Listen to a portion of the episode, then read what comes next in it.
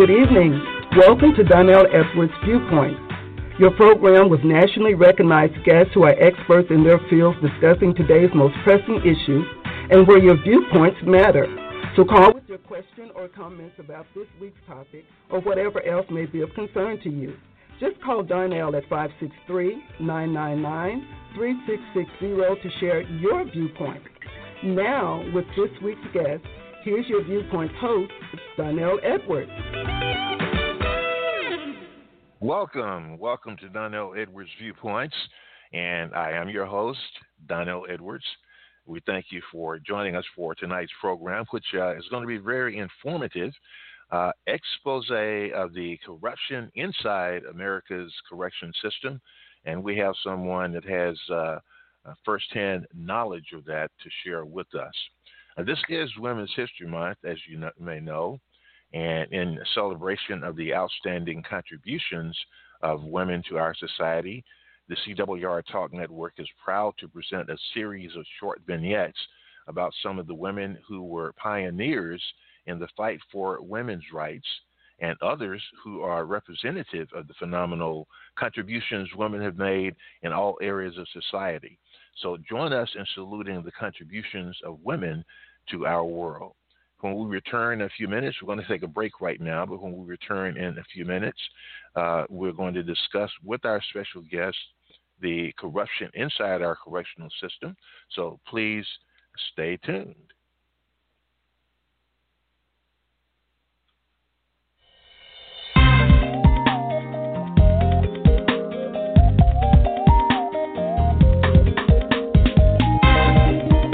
Listening to the CWR Talk Network, America's voice for causes, issues, and life empowerment.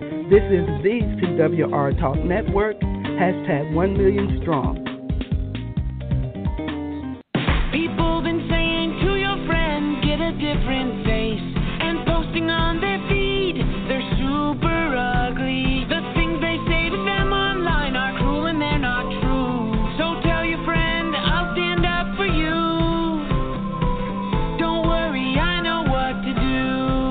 Someone being bullied online? You can be a witness and make a difference by letting the world know it isn't cool and by letting your friend know you care. Learn more at iwitnessbullying.org, brought to you by the Ad Council.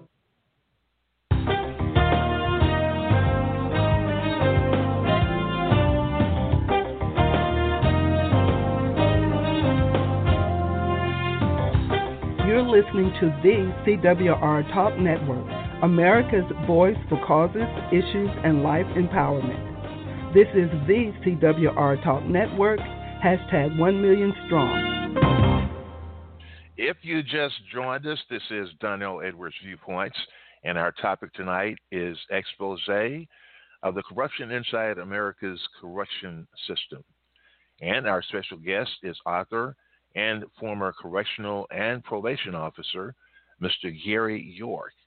Mr. York is the author of the books Corruption Behind Bars and Inside the Inner Circle. After serving in the United States Army in the Military Police Corps, Mr. York began his career with the Department of Corrections as a correctional officer. He was later promoted to probation officer and then senior probation officer. He was promoted once again to senior prison inspector, where for the next 12 years he conducted criminal, civil, and administrative investigations in many state prisons. Gary was also assigned to the Inspector General Drug Interdiction Team, conducting searches of staff and visitors entering the prisons for contraband during weekend prison vacation. Please join me in welcoming to the CWR Talk Network and Donell Edwards Viewpoints, author and correctional system expert, Mr. Gary York. Welcome, Gary. Hello, and thank you very much for having me on today. I really appreciate it. You're very welcome. We thank you for coming and joining us. Uh, Gary, uh, please tell us about your, your books that we just mentioned uh, Corruption Behind Bars and Inside the, the Inner Circle. Will, will uh, should readers expect from uh, reading those books? Yes, sir. Well, after 12 years of investigating crimes in the Florida prison system throughout the entire state at many different prisons, I uh, would have people ask me. Of course, the case had to be completed and and and and over with before you could talk about it. They would say, "Tell me a prison story," and I would tell people some of the things that go on in prison, and they just couldn't believe it because most of our people know that there probably are some bad things that go on in prison, but they don't know exactly what. And people encourage me to please write about it and get the truth out there.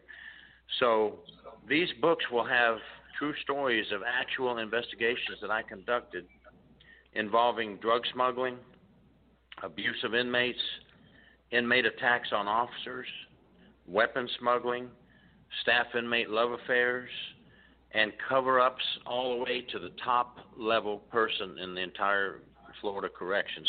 And uh, that's a shame when you have to say that, but uh, it, it happened here in Florida, and, and it's not the first time that that has happened.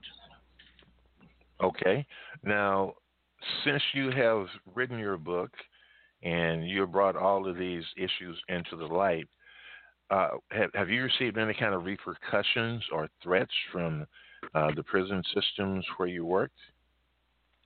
Well, while I was working investigations, actually uh, conducting investigations, I did have a death threat uh, in in Charlotte County, Florida, where um, some officers had abused an inmate for a number of days, and he died in the process. And we did a federal indictment on these uh, 10 officers, and uh, I did receive death threats during some investigations.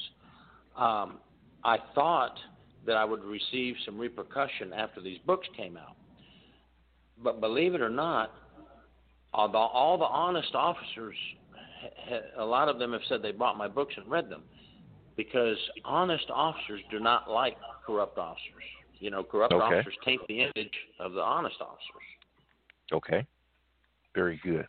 Now, your background for most of your career has been in various areas of the correctional system. So, can you share with us some of the forms of corruption that you witnessed in addition to the ones that you just mentioned?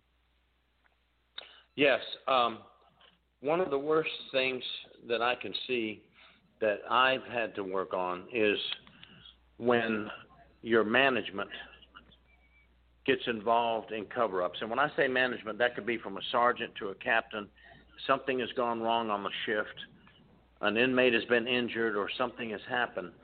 And rather than just tell the truth, they get together and write false use of force reports and write false reports to make everything fit. And this really is bad because you've got a lot of officers that do not want to participate in this type of activity and now they're on the line. You know, the thin blue line. They have to make the decision: should I talk? Should I tell on them? Should I report them? They may even get threats from some of the corrupt staff. So, I would say cover-ups of crimes in our prison system. We just have to stop that. We have to get rid of it totally because we're not going to get any better, and we're not going to fix problems within the prison if we have leaders or people in leadership positions that are trying to help cover up things. Okay. Now, uh, would you say, based on what you just said, that the problem with the leadership in some instances covering up these these situations that occur, would you say that that is one of the major problems contributing to the corruption in the correction system? Yes, because if your supervisors are not going to fix a problem, they're actually part of the problem. What does that tell a young officer who just comes into the business? And they're exactly. looking up to their leaders to guide them in the right direction. Right, right. Okay. Now, although there's uh, the widespread corruption within the, the correctional system, much of this has been reported on. Uh, would you say, because I think that the image that many people uh, who are, are, not familiar with what, go, what, what goes on in the the the, uh, the, correction system may have the image that most of the officers are corrupt and engage in this corrupt activity. But based on your years of experience, uh, would you say that most of the officers are corrupt, or would you say that most of them are honest and hardworking individuals who put their lives on the line and are trying to do uh, the right thing?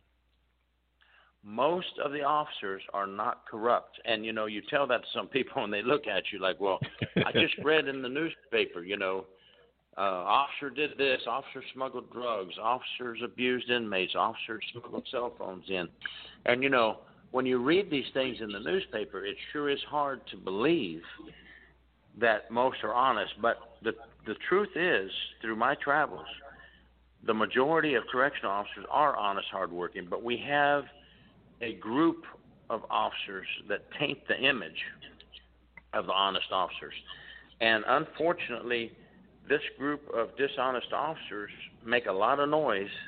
And when they do something, it's usually pretty bad, and therefore it's in the news headlines. So you're not going to see the good stories. You know, officers save lives of inmates.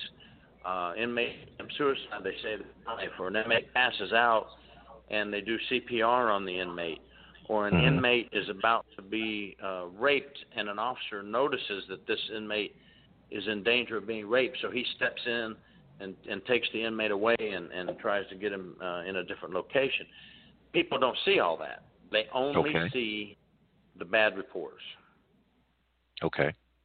You know that's that's really unfortunate. I, I have to admit, and and I'm uh, really feel bad, you know, but I'm one of those that have seen all of the reports and read the articles and feel like most of the officers are corrupt too. And when I, I started reading your, your book and read some of the things about you, I, I, I found the blog that you had written, and you put a lot of emphasis on the fact that most of the officers are uh, really trying to do the right thing, and it gave me a whole new perspective. And that's one thing I really wanted to bring out in this this uh, this program this evening, because another part part of that is I don't think uh, many people realize how dangerous the work of a correctional officer is. So, what are some of the challenges that may result in good correctional officers becoming corrupt, in, in addition to the ones you already mentioned? Right. Well, some officers come into the business without the intention of becoming corrupt, but they fall into the trap of the uh, inmate manipulation. Okay. Um, inmates are, are, are very good manipulators. I mean, they have 24 hours a day, you know, to think of things, and inmates will look for a weak officer, uh, maybe an officer with low self-esteem, maybe an officer who uh, needs someone to talk to. I mean, we're all human, and this does happen. It's a little city. Prisons are little cities, and they're all human beings inside the prison. So, and inmates will listen to an officer who has a financial problem. He may be talking to another officer saying, "I can't pay my mortgage, and I'm going to lose my house." Well, the inmates will move in or zone in on these type of officers and become befriend them and offer them help. And, you know, unfortunately, some of the officers will fall for that trap and take the help. Maybe meet a friend on the outside and pick up $800 for the mortgage. But the problem is, the inmate's not giving you $800 for free. You have to do something. So Right. maybe you're bringing in food, whiskey, drugs, you know, who knows. So Okay. there are a lot of temptations. There's also um, the fact that uh, male officers working with female inmates and female officers working with male inmates, we are all uh, have that human aspect, you know, and sometimes we'll have the people either fall in lust or love, I call it. Sometimes Okay. it may be really love, and sometimes it may be lust. So now you have a staff inmate love relationship, and those are very dangerous because we've had many inmates escape across our country from someone who fell in love with an inmate and will do just about anything they want. You know, bring them in uh, hacksaws, a weapon, uh, cell phones, things like that. Okay. Now, uh, excuse me. Uh, you state that uh, fear of retaliation is the main reason officers are afraid to report staff misconduct. You kind of alluded to that already. So, what means are available to officers to protect themselves from retaliation for standing up, doing the right thing, and reporting corruption when they observe it?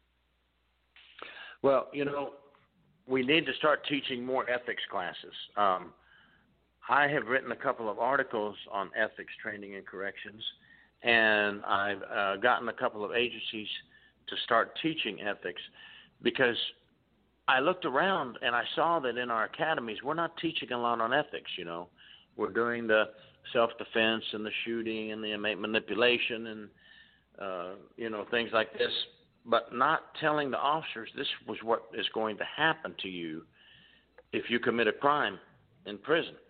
If you commit a crime as an officer, you can end up on probation or prison yourself. You can lose your uh, certification for life and never be an officer anywhere again. And the thing is, we're not we're not teaching officers right from wrong. It's very you know ethics is pretty simple, right from wrong, and we're not teaching that enough. And uh, again, I hate to always go back to supervision, but the supervisors need to get up out of their desks, away from their desks, and go look at their officers and see what they're doing and see if they notice somebody that's becoming over friendly or or doing something they shouldn't do. They're, uh, and then they need to let their officers know that if you report an officer for misconduct or doing something criminal, we're not going to retaliate against you. I hate to use this term, but it, it still it still exists in many parts. The good old boy system. You don't Mhm. tell on my officers, and you don't say anything. You come to me and let me know, and I'll take care of it. But you know, and what that does, you have a good, honest man or woman, and you're now you're starting to turn them the other way. You know, you're you're you're making them not report misconduct. Right. And you know it's it's kind of hard, uh, very difficult when you have a lot of peer pressure with most of the other people that you work with uh, doing the wrong thing, and you're trying to stand out and and and be honest and do the do the right thing.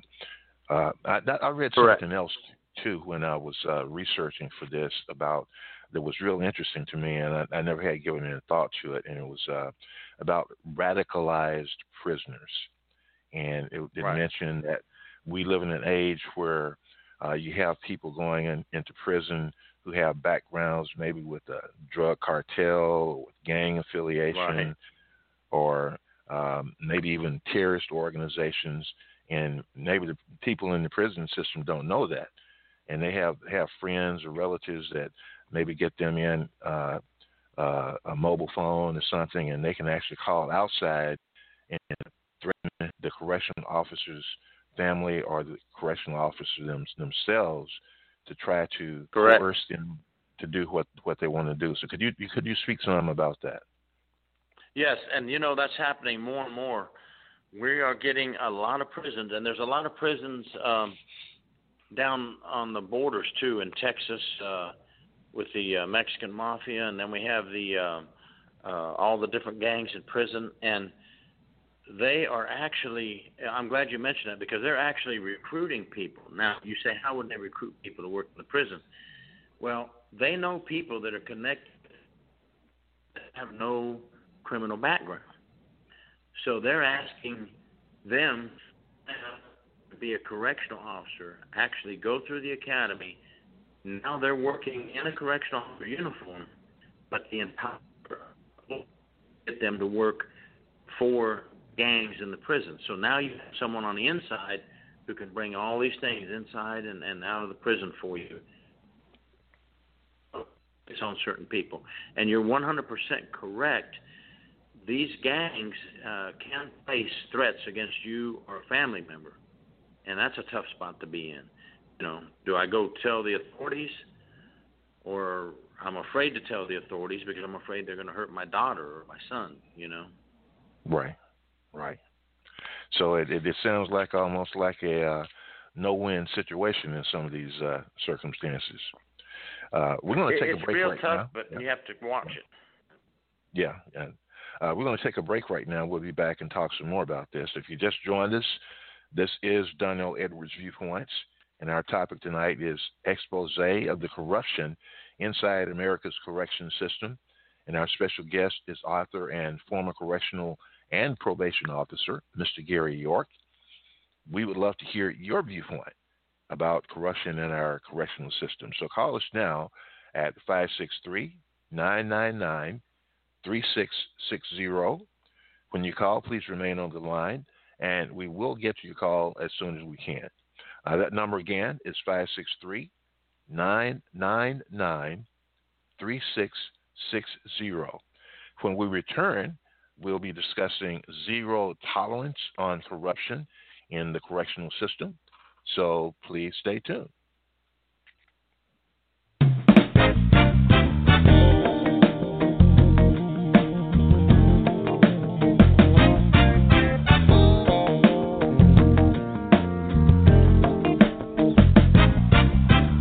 You're listening to the CWR Talk Network, America's voice for causes, issues, and life empowerment. This is the CWR Talk Network, hashtag 1 million strong. This message is for all of you sitting in the passenger seat. And apologies if it gets a little uncomfortable, but how does it feel to be at the mercy of someone who thinks a random text is more important than your life? Someone who takes their eyes off the road while speeding along in a three ton hunk of steel. Freaky, right? Well, why not just ask them to stop? Or better yet, volunteer to text for them. It might be a little awkward, but believe me, you'll live. Learn more at stoptextsstopwrecks.org. Brought to you by the Ad Council and the National Highway Traffic Safety Administration. Hi, my name is Uhuru Williams. I'm a historian, and here's what you need to know in order to sound smart about women gaining the right to vote. From the time of the American Revolution through 1920, women fought to attain the same social, political, and economic status in the United States as men. In 1920, women in the United States won the right to vote by virtue of the passage of the 19th Amendment. But the struggle to attain that right was a long one, fraught with violence, political turmoil, and social upheaval. Many of the leaders of the women's suffragist movement actually got their start in the abolitionist movement and other social reform movements in the 1830s and the 1840s. The Civil War and Reconstruction proved to be a critical moment for women pushing for the right to vote in the United States. In the aftermath of the Civil War, Congress committed itself to ensuring the right to vote for African American men through the passage of the 15th Amendment. The 15th Amendment stated that the right to vote could not be abridged or denied based on race, color, or previous condition of servitude. It, however, said nothing about gender. By the turn of the century, more militant and radical voices were working their way into the fight for women's rights. Alice Paul, for instance, pushed for the adoption of an Equal Rights Amendment. One of the ways that Paul and her supporters sought to dramatize the issues associated with women's suffrage was to stage massive parades. One that they conducted on March 3, 1913, was done so to coincide with the inauguration of President Woodrow Wilson. The women hoped that this would dramatize the denial of a basic civil right to women. Authorities often brutally suppressed female suffragists who employed such tactics. Alice Paul was once placed in solitary confinement and beaten because of a picket she staged at the White House. The brutal treatment of female suffragists actually helped to strengthen public support for the movement and in 1918, President Woodrow Wilson announced his own support for women winning the right to vote.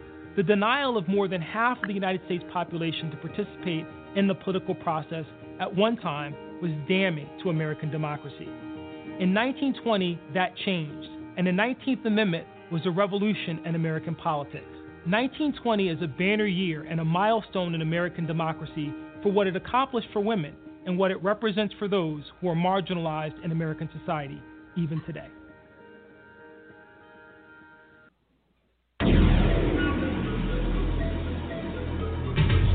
You're listening to the CWR Talk Network, America's voice for causes, issues, and life empowerment. This is the CWR Talk Network, hashtag 1 million strong. Welcome back. If you just joined us, this is Donell Edwards Viewpoints. Tonight's topic for discussion is expose of the corruption inside America's correction system. And our very special guest is author and correctional system expert, Mr. Gary York. Before we uh, continue, we would like to recognize the CWR Talk Network Corporate Citizen of the Month, and that's Dick's Sporting Goods. Dick's Sporting Goods has a history of being a good corporate citizen, and we're recognizing the company for their recent action to immediately discontinue the sale of assault style rifles and high capacity magazines and requiring all purchasers of guns to be at least 21 years of age, regardless of the local laws.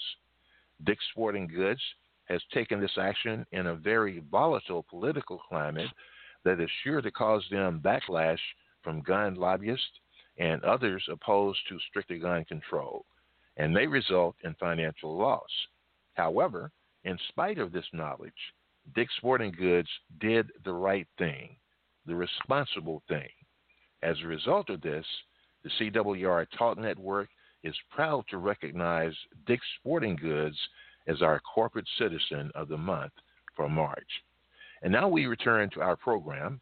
If you just joined us, uh, we are discussing expose of the correction inside America's correction system with our special guest, correctional system expert, Mr. Gary York. Gary, you promote the concept of zero tolerance for corruption in our correctional system. Please explain how you uh, feel that that goal may be achieved and how to prevent corruption in our correctional system. Yes, sir. Well, the number one thing, you know, we need to get our lawmakers involved in this.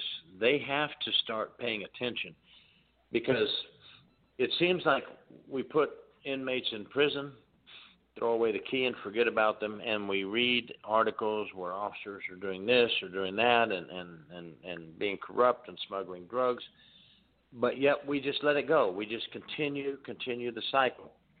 And until we get everyone on board, this cycle is going to continue. Now, I don't know if we will ever be able to stop it 100%, but I, I do believe we can put a big dent into it. We need to train our supervisors on how to recognize suspicious behavior of a staff member. We need to ensure, as I said in segment one, that staff know the consequences of staff misconduct. You know, you're going to go on probation, or you're going to go to jail, or you're going to go to prison for some of these crimes that you're committing as a, as an officer in uniform. We need to reinforce our rules of conduct and ethics training. And when we conduct investigations, we need to be fair. See, here's something else that, that bothers me. Well, the, we conduct an investigation, but that's that's uh, Senator uh, Johnson's um, uh, nephew. So he gets uh, a slap on the hand. You know, I'm just using that as an example. Okay. Right. and here is just your average correctional officer. He's not related to anybody in a position of power. So we're going to fire him and, and put him in jail and, and, and convict him to the fullest. We have to have effective, impartial, and adequate investigations with the same treatment for everybody. We cannot do we cannot get into that good old boy system. It's got to go. Okay.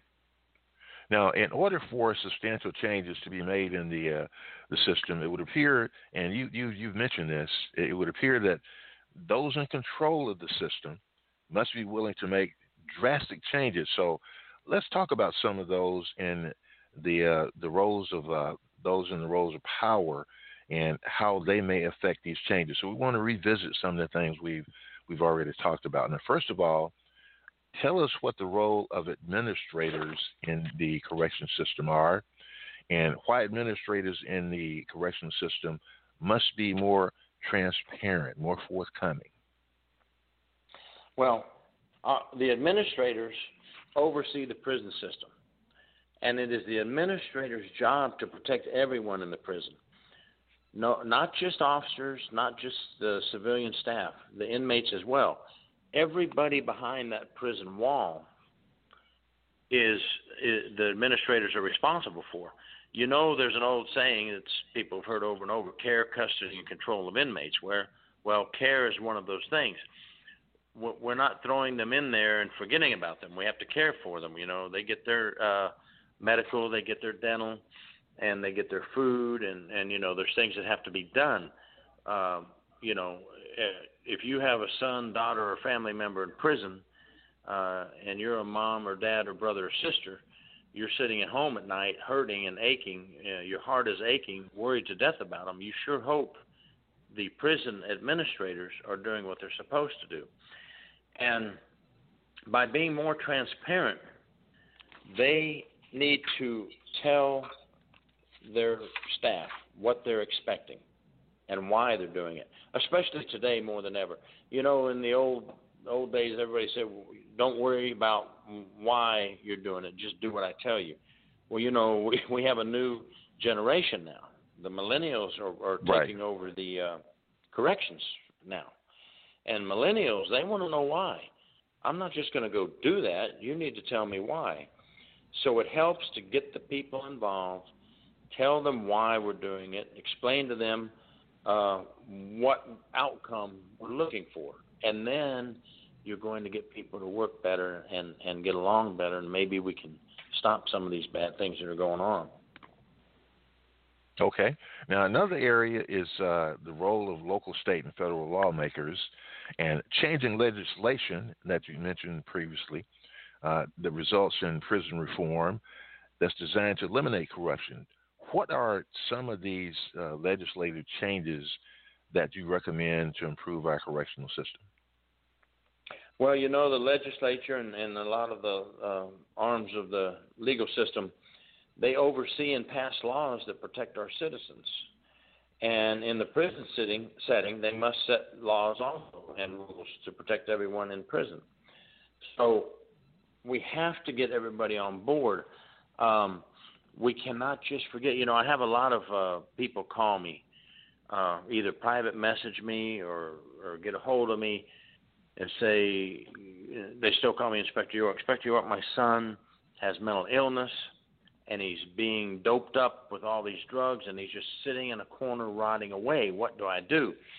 And you know, I'll tell them where we can write some letters to and things like that. But a lot of these letters aren't being read, and our senators and, and legislature and, and and people in these power positions, they need to stop and look at this. You know, the mental ill inmate, the inmates with a mental illness, the juveniles in prison. I mean, uh, until they start passing laws to help these inmates and stop passing laws to put money in their pocket, we're not going to help anybody.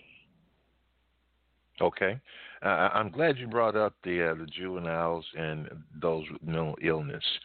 Uh, because there's probably, I would think, a large percentage of uh, those people who are in prison who would fare better in a different type of institution. Is, is that is that inaccurate or is that uh, pretty accurate? No, um, you know, let's just start with persons uh, who have a mental illness. Correctional okay. officers aren't trained. Correctional officers aren't trained in mental illness. Yes, we have some counselors and some psychologists in the prison, but they're only there from 8 to 5 Monday through Friday. They're not there 24 hours a day. The officers are there 24 hours a day. The officers may be trained a little bit in crisis intervention, but there is no serious training on how to handle a person with mental illness. So, what is happening?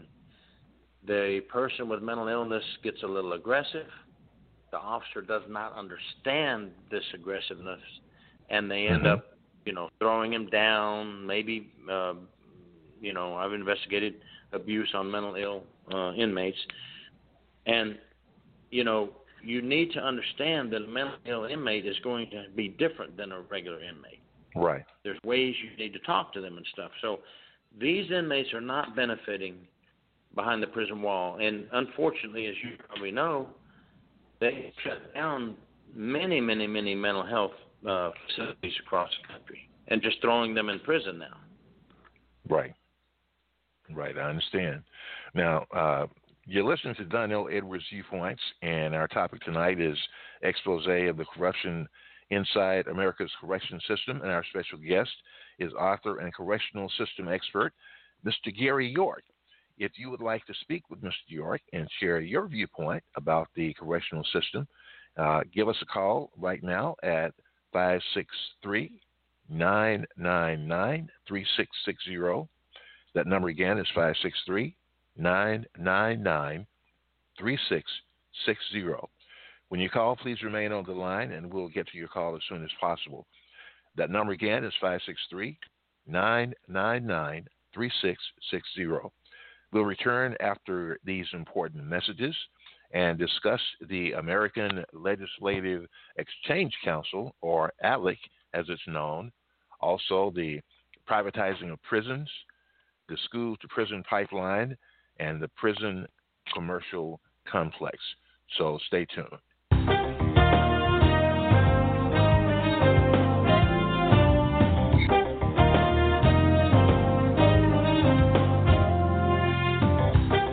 Listening to the CWR Talk Network, America's voice for causes, issues, and life empowerment. This is the CWR Talk Network, hashtag 1 million strong. Today we decided to walk to school. The light counted 15, 14, 41, 31, I mean 13. We took a left on Carroll Street. Danny's smart, but he gets distracted. I realized he forgot his homework. I hope he doesn't have another bad day at school. When you can see learning and attention issues from their side, you can be on their side. That's why there's Understood.org, a free resource for the parents of the one in five kids with learning and attention issues. Go from misunderstanding to Understood.org. Brought to you by Understood and the Ad Council.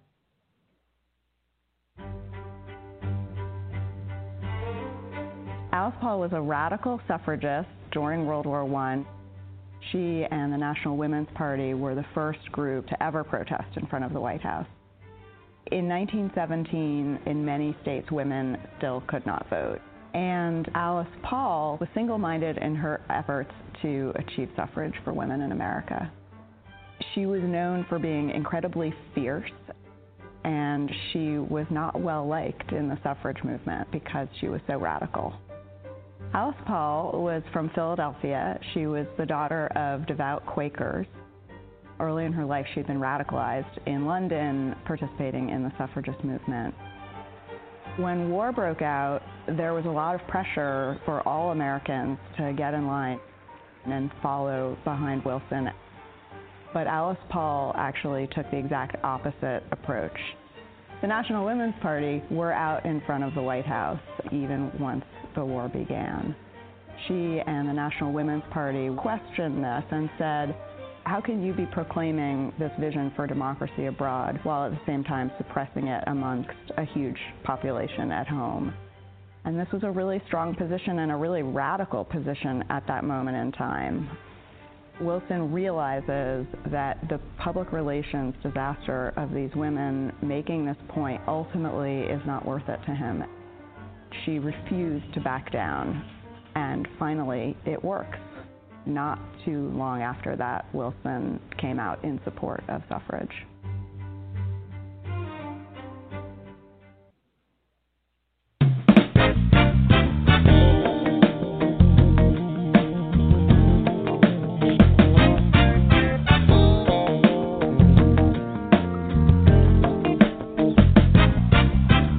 You're listening to the CWR Talk Network America's voice for causes, issues, and life empowerment. This is the CWR Talk Network, hashtag 1 million strong. Welcome back. This is Donell Edwards Viewpoints, and thanks for joining us for tonight's discussion Expose of the Corruption Inside America's Correction System. We are joined tonight by a distinguished author and correctional system expert, Mr. Gary York. One of the glaring problems with the current correctional system is the disparity between black inmates and white inmates, and a judicial system that's designed to incarcerate minorities and the poor in order to keep the prisons full, in order to achieve profits for companies that are contracted to run many of the prisons. What can you tell us about the American Legislative Exchange Council, or ALEC as it's known, which is the moving force behind privatization of prisons for financial gain and profit?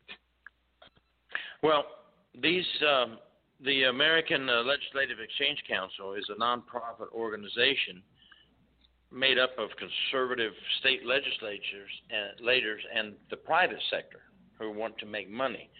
And okay. yes, it is true that it is very true that they're they're feeding off of the poor, minorities, uh, any poor person. It doesn't matter who you are. They're feeding off that, and private prisons are are bad news in my opinion. I've always been against them for uh, several reasons, but they this uh, is happening right now. I believe right now our president is wanting to privatize more prisons. And when I heard that, I thought, oh no, I wish I could just tell him face to face.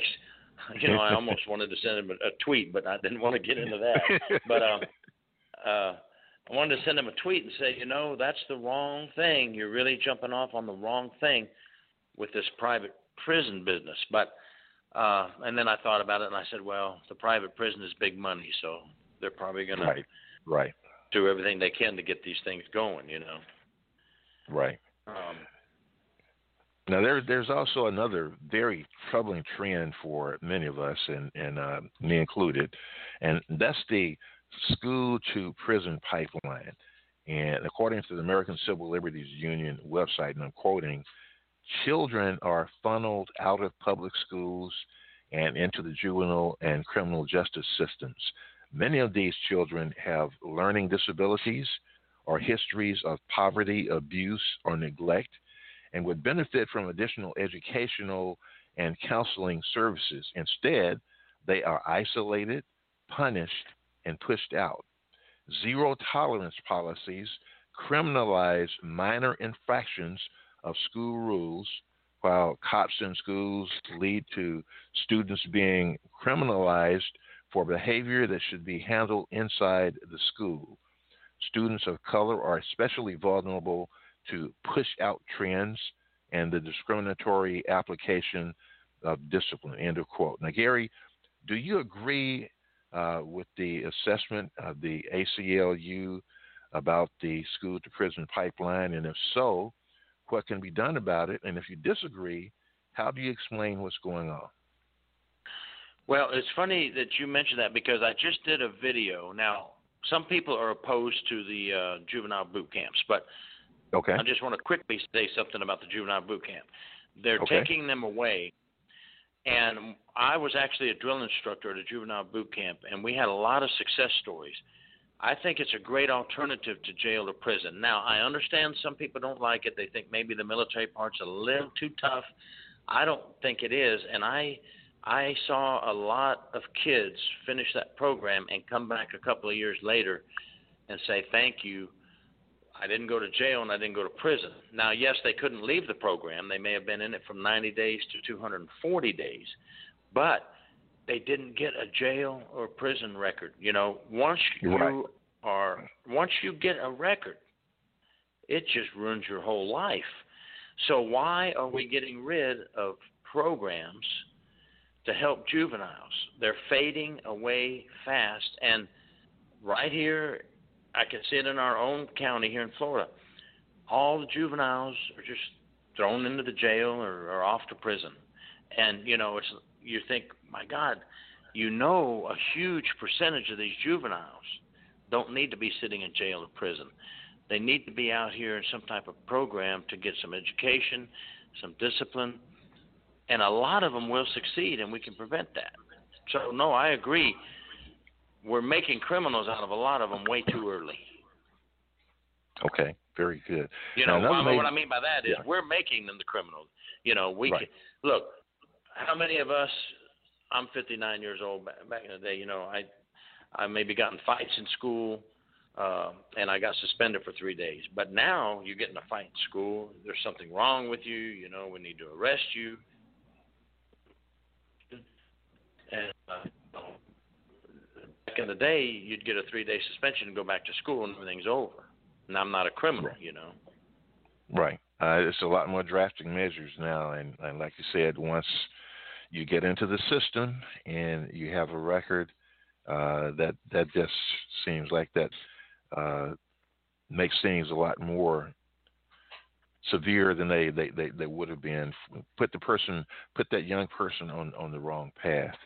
Now, another and now major you now you're labeled. Yeah, You've labeled them. Exactly. And, you know. Yeah. Exactly.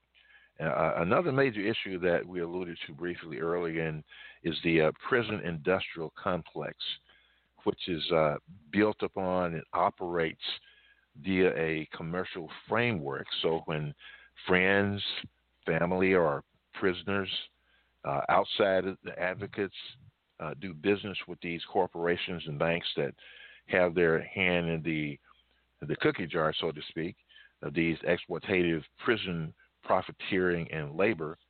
Uh, they are investing in more prisons, harsher sentences, Jim Crow type laws, and tactical militarized training aimed at prisoners and urban communities. So, Gary, how does the privatizing of prisons and operating for profit, as well as the school to prison pipeline, which result in prison overcrowding and other issues, how do these things uh, contribute to the corruption in the prisons, or do they? Well, private prisons, to me, number one, and I'll answer your question, they're not any better than state prisons. Actually, they're worse because I have witnessed myself people that were terminated from the state prison system for misconduct. Now, not criminal, but just misconduct. Right. Okay. And in my travels, I would go to South Bay down near Miami to a private prison, and I would see that state officer that was fired in the state prison working in the private prison. Now, if that officer is not good enough to work in a state prison, what makes him good enough to work in a private prison? They just want bodies to fill the uniform and they want to make their money. I mean, look at what they're making money on the private food service, the private health care, the video visitation. There's so many things that the inmates' families are paying for. You know, they're making a killing off of human beings, is what I is what I say. And then Right. the ones that have to pay are the families. The families have to pay this money. A lot of inmates' families don't have a lot of money, and then you tell them long distance video visitation since you can't drive is going to be twelve dollars an hour. Are you kidding me? Yeah. You know, I know. that's crazy. But that's that's the system right now that uh, a lot of people seem to want to promote because so many people are making money from it. Lots of money. Well, the like you were saying. rich are going to get richer on the private prisons. Yeah, and and then uh, you have all of these prisons being being built, and when the the uh, complexes are being built, then they have to have bodies to go into them. So it, it, Right. it's almost almost like uh, the the judicial system is working to help feed people into those prisons by some of the things that you mentioned before, criminalizing some of these young people for doing things that would have been a suspension in school in, in previous Correct. years. So it's it's it's really sad, really sad to uh, Correct. You, uh, see you, things. we were yeah. we were suspended things, and now today's children are being arrested and booked in and and, and made into a uh, criminal. Right, right. Okay, so uh, in conclusion, what final thoughts would you like to leave with our listeners? Well, I would just like to reiterate one more time for as we said at the beginning. Correction officers are honest, hardworking people. It's the it's the few bad apples that taint the image, and boy, they taint it. They really taint. Really put the uh, news out uh, for the media to use, and we don't hear all the good stories. But our decisions we make every day and our actions reflect either in a positive light or a negative light. So, as correctional staff and correctional administrators, we need to think before we leap, and we need to be public servants, professionals for the community. You know, we work for the taxpayers, so the least Right. we could do the least we could do for the taxpayers is be ethical and try to make the right decisions. Okay. Thank you so much, Gary. Uh, now, how may our listeners contact you to learn more about your work or to get your book, books, uh, Corruption Behind Bars and Inside the Inner Circle, or uh, to hire you to speak to their company or organization? Yes, sir. Um, corruptionbehindbars.com is my Facebook page. And Okay. um, you can message me on my Facebook page, Corruption Behind Bars.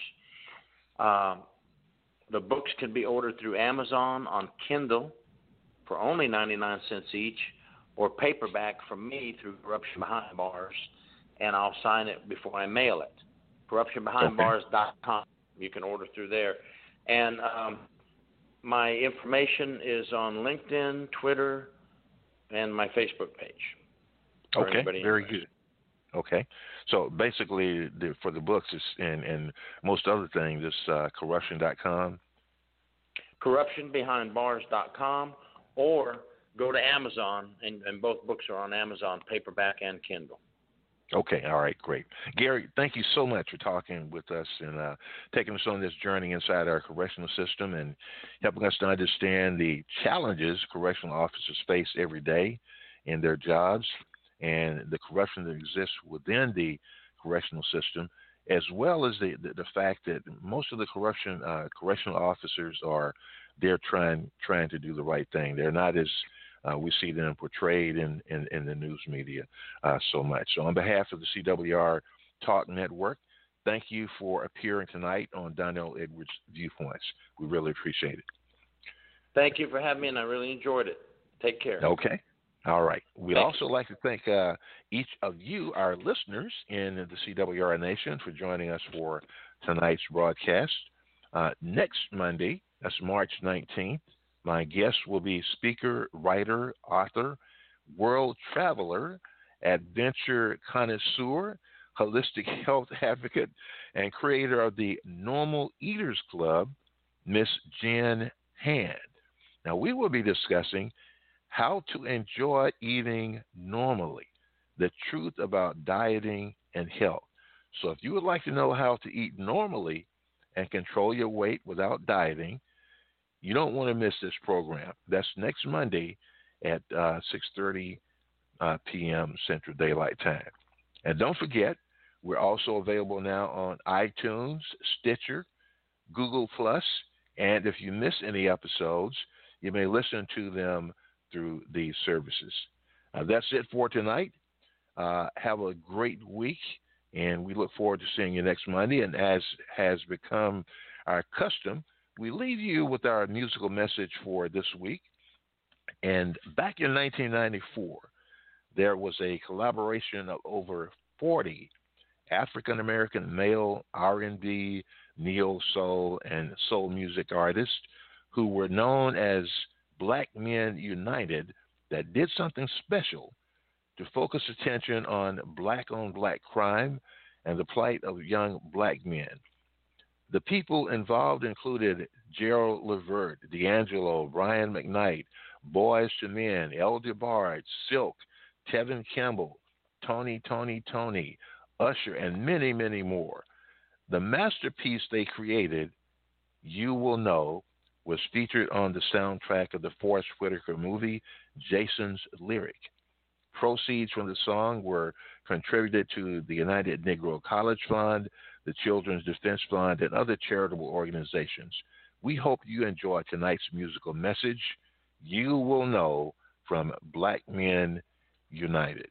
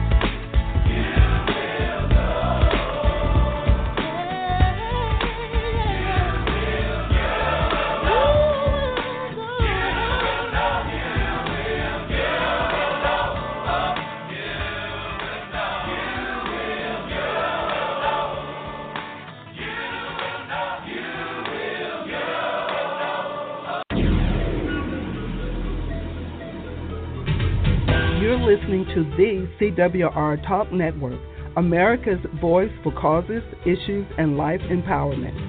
This is the CWR Talk Network, hashtag 1 million strong.